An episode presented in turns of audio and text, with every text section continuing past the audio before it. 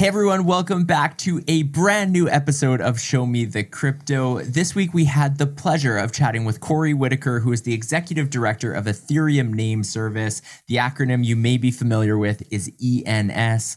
Alf, what did you think about our conversation with Khori? It was awesome. Having Khori on and being able to speak to someone about E N S domains. I mean, we've been a user, we've had show me the crypto dot e t h for a long time now, but to actually get someone on to dig into the technology, especially some of the recent uh, upgrades. There was a V three release that was in the works for a number of years, and there's some really cool features that came out and are part of the technology that I didn't know about, you might not know about. So I think there's some great information here in this episode. Yeah, this is a quicker conversation than some of our previous episodes. But with that said, we covered a ton of ground in this thirty minute episode. We talk about Khori's background. We dive into what E N S is. Is it just a .eth address or is it more? Khori explains. And as Alf mentioned, some of the latest V three upgrades. We think you're going to love this episode.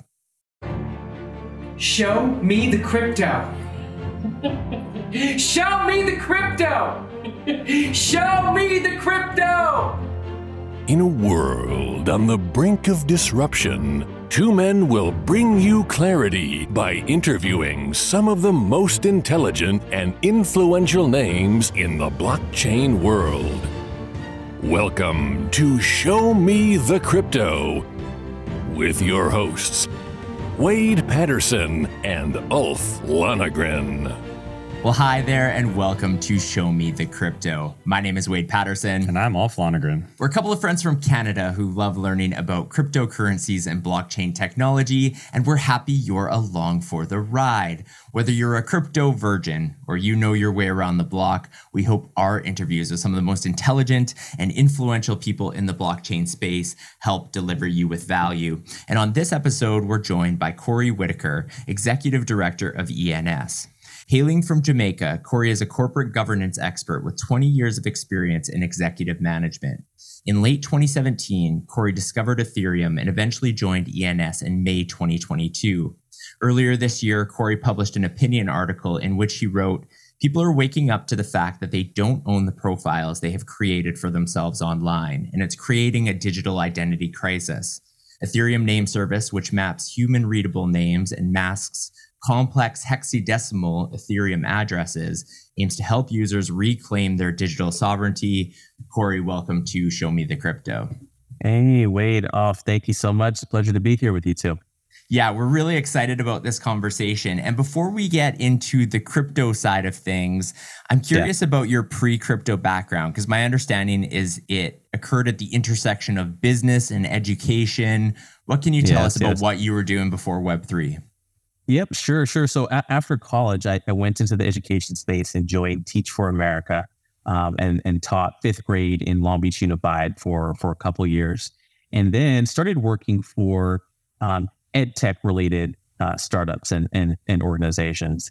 Um, and then uh, more recently, I ran a network of public charter schools here in the in the States for, for eight or eight or nine years.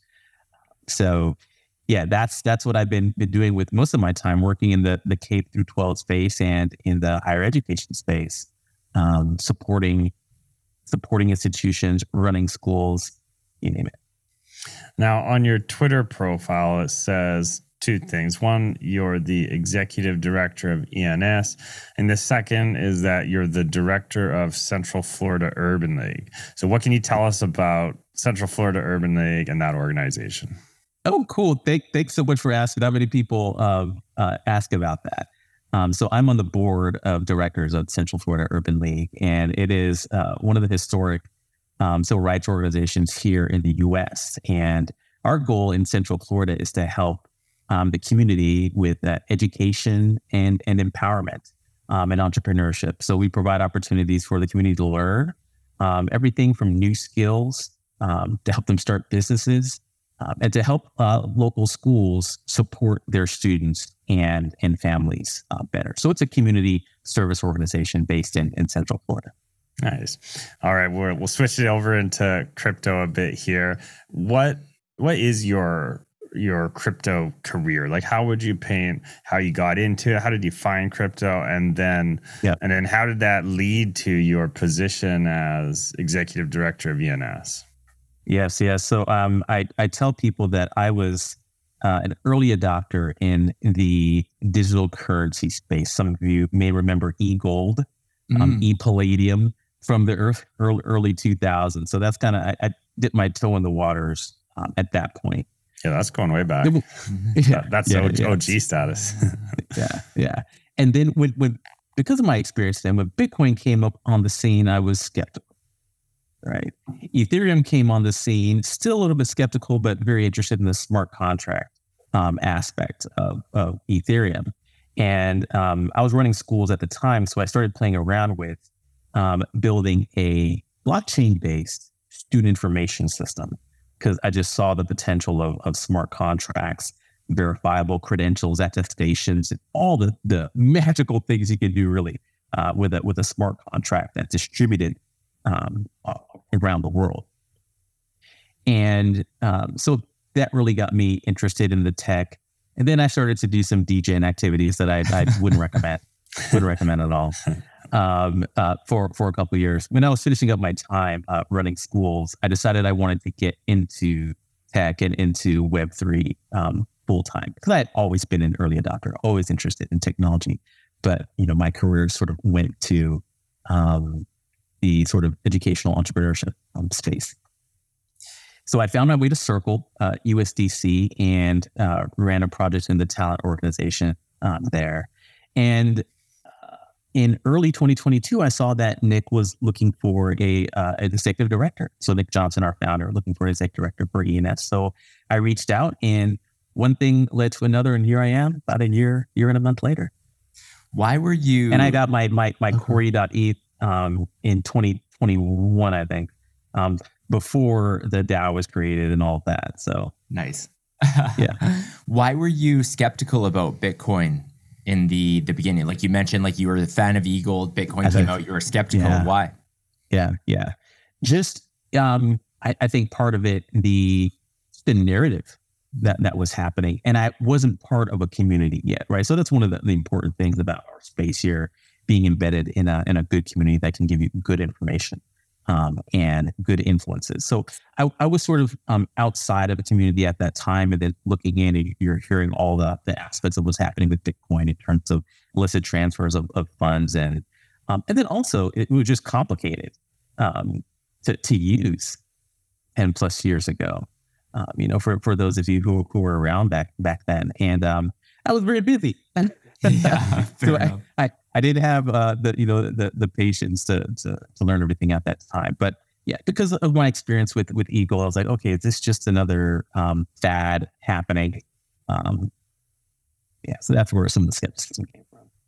How do you think your background in in education, what you're talking about, all, everything pre-crypto, how has that benefited you in the Web three space?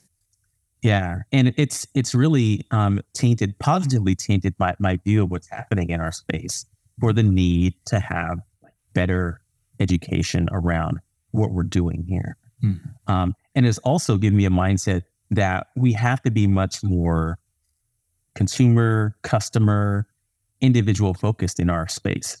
So last year at DevCon in, in Bogota, I attended a, a great session by a product designer um, in our space. And she was talking about the need for us to start with the end user first, then build, right? So we're really thinking about U I, user experience, and what we're trying to achieve and accomplish with a particular program, um, app, you name it, and then build a contract. Because what's happening right now is we're, we're building these really cool, technically complex um, pieces of, of, of, of technology, and then we're trying to slap on a, a, a U I, right? We have to really have to reverse uh, reverse that, and then educate people on how to use it properly, right? So I'm, I'm, I think of my approach as sort of um, an, an educational approach. This is the technology. This is how you use it. This is how it helps make your life better.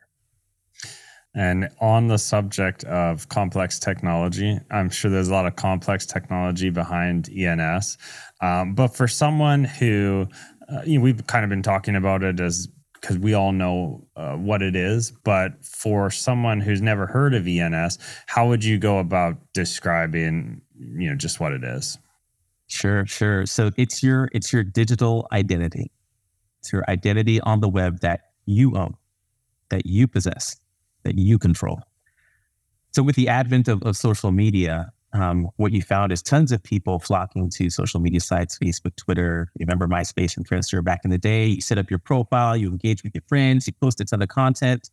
Um, and you realize that, hey, all this work that you've done on one particular platform, you can't move to other platforms and they can shut you down. And you ultimately don't have control um, over your identity.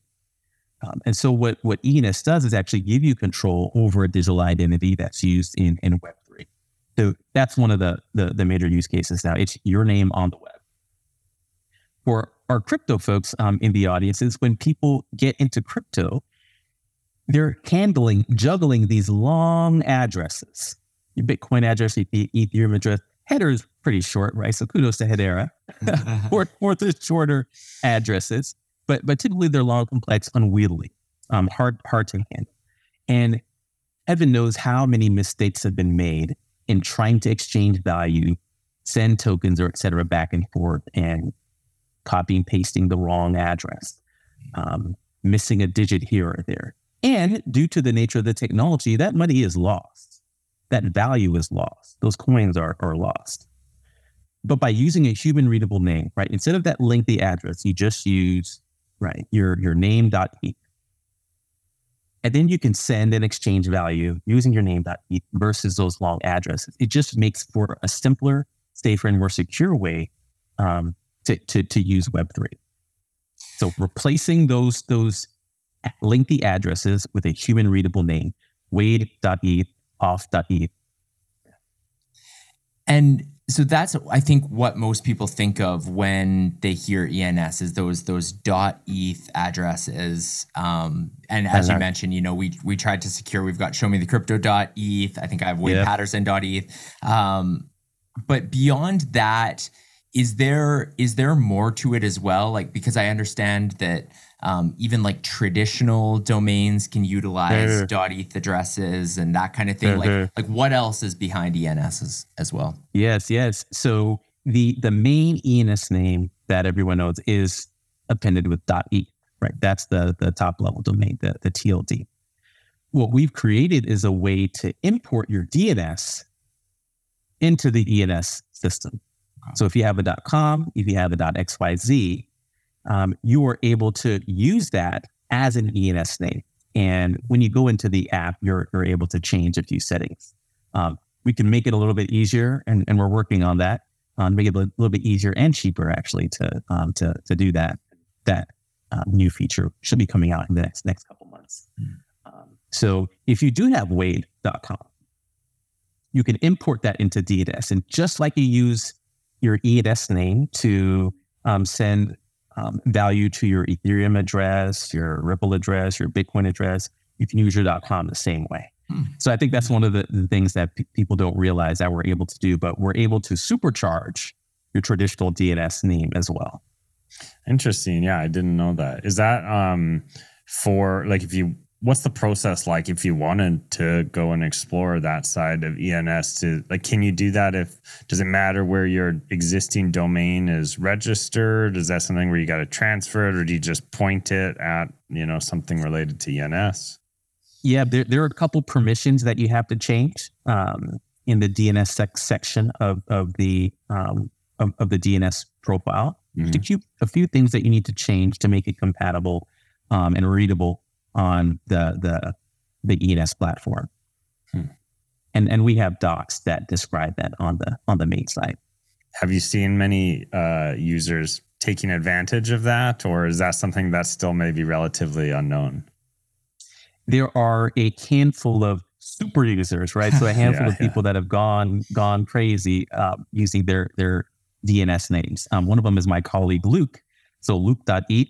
He also has Luke.computer um, that he used to use uh, quite often. Cool. And then I understand that there were some some V three or a V three upgrade, as well as an integration with MoonPay recently or somewhat recently that happened. What can you tell us about that? Yes, yes. So we've been working on uh, version three for a couple years now, and uh, finally got it over, across the finish line um, and and published in in, in April. Mm. Uh, we wanted to make sure that it was Um, really well done, stay secure. We audited tons of times. And that's what, what caused some of the delays, you know, just really wanting to make sure that we got all as many of the bugs out as, as we could. But if you purchased your, your name prior, it might have been a little bit clunky, might have been a little bit unintuitive and, and not that great a user experience. But what you find out with the app that it's it's actually beautiful. I, I can use that word. It's a the much more beautiful experience, um, registering a name, describing what's happening when you're registering the name, setting the number of years uh, that you want it registered for, pointing it to a particular um, address. Just the, the flow is much more seamless, um, and I, I think much more of a joy to use. And our, our designer, um, Dom, Domiko dot e t h, Um, who started with us, Dom Perry, last year, um, has been leading the effort in in design. So just the, the app is, is much better now. Um, the the main part of version three is this function called called the name wrapper, hmm. and all it is is it gives you in organizations, um, companies, the ability to hand out subdomains, rent them, sell them, change permissions on them, um, and um, we think that it's going to be one of the ways where um, E N S names are going to proliferate uh, significantly via the use of subdomains. And uh, one of our colleagues in the in the DAO, his name Slovo dot e t h, is running an organization called Namestone, uh, which makes it easy to um, to create subdomains. Is there any limits, or like what are the main use cases you see in the future for this subdomain feature? Mm-hmm. Um, so it ranges, for, for, in my mind, from like the very um, practical to, um, to to fun. So let's talk about a practical aspect. So you're you're running a finance department in a, in a crypto company. You have a C F O, um, uh, V P of finance. You have a couple controllers, accountants, uh, maybe maybe a, a payroll and A P clerk. You can assign each of those persons a different subdomain, mm. right? So C F O um, dot show me the crypto dot e, um, A P dot show me the crypto dot e, and you can assign specific permissions to each of those subdomains. Mm. So if they're going in, and you think about approving payments and approving contracts, right? Um, you can shuttle certain uh, approval pathways, mm. um, and C F O approves some things. Your controller approves something. So lab- labeling um, in a finance organization is one technical thing that came to mind that I think people can use. On the more fun side, um, think of, let's say, uh, fan clubs, mm-hmm. right? Uh, so so think of a, a, an athlete or a musician. They can create user dot e t h, create fan clubs, um, either sell them or give them to their to their biggest fans, mm. and people can sort of um, you know, uh, sort of display their their their names on their Twitter handles or, or elsewhere, um, their affinity towards a, a given um, person. If you think of sports teams also, um, I think another great use case is for season ticket holders, you know, who are fanatics about, about uh, a given team. Um, and if they happen to be crypto natives, wanted to use their, their subdomain uh, as well. And does, I'm just curious with the subdomains, does... Like, let's say I I want to create a bunch of subdomains and give them out to, to friends or family. I don't know if that's a real use case, but let's just say for the mm-hmm. sake of argument here, is there uh, additional cost or anything um, to create subdomains and handle them? Or is it like, it, is the only cost the initial ownership of the of the sort of main domain and the subdomains? The yeah. yeah. Yeah, so the, the main cost is with the uh, initial name, okay. So the off dot e t h. Um, there there may be some gas depending on what you're doing um, mm-hmm. with the subdomains, depending on the kind of permissions you want to to, to give out. But the main cost is is with the main domain. Cool. That's an interesting feature. Yeah. I could see that being used lots of ways, like you mentioned. And even even if it was, say, like a new dApp or something, some a wallet could come out, and uh, by joining and utilizing the wallet, you get a subdomain that's like the mm-hmm. .wallet.eth or something. Who that's knows? Right. Lots that's right. So you, you may remember uh, Coinbase launching their their E N S name last fall, C B dot I T. Mm. Um, each user, that's a subdomain. That's an E N S subdomain. So oh, okay. um, off dot c b dot i d. So they they use uh, the subdomain functionality um, even before we launched the name wrapper. So interesting, cool, interesting. Cool. One thing I'm curious about, Khori, is so Vitalik has talked a little bit about, you know, the future of Ethereum, some of the challenges coming up. He he dropped a couple blog posts in the last few months. Um, one was called, I believe, the three transitions.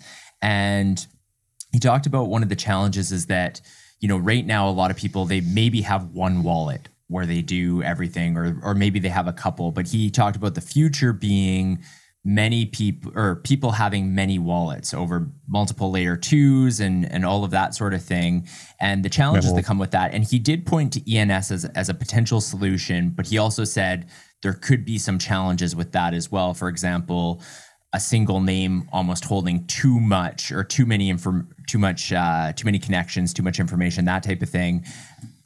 What are your thoughts just on the future of like where Ethereum's going and how E N S's role in ensuring that, you know, if if the dynamic changes and people now have hundreds of wallets, how will that fit into E N S's vision? Yes, yes. So a, a couple a couple things come to mind with with the current um, E N S implementation. You can add several wallet addresses to your um, to your name. Mm. Whether that's Ethereum, Bitcoin, Ripple, um, Litecoin, et, et cetera. um, and I, I think in the in the future, yes, you can. You, there could possibly a future where people have several wallet addresses. I'm sure you guys have several addresses. Yeah. Um, I have several. That's going to be difficult difficult to manage. Mm. Um, I think so. I do think that there's a, a possibility to to create a um, a program on sort of wallet wallet management. Um, also, that's another um, topic here. Wallet, is that the right term? For, right. For what we're talking about here, you know. Um, and I think that the future of, of Ethereum, you, you you want to look at developer activity, right? And there are tons of folks continuing to develop on Ethereum. Conferences happening around the world um, constantly every, every month. Um, hackathons happening, and people are continuing to build um, on on that L one. But there are some challenges with L one that, um, that Vitalik has brought up, and so you started to see the proliferation of, of L twos to try and deal with speed, to try and deal with cost. So I think you'll continue to see innovation um, in the space, just because there's so much interest um, and and so much so much activity.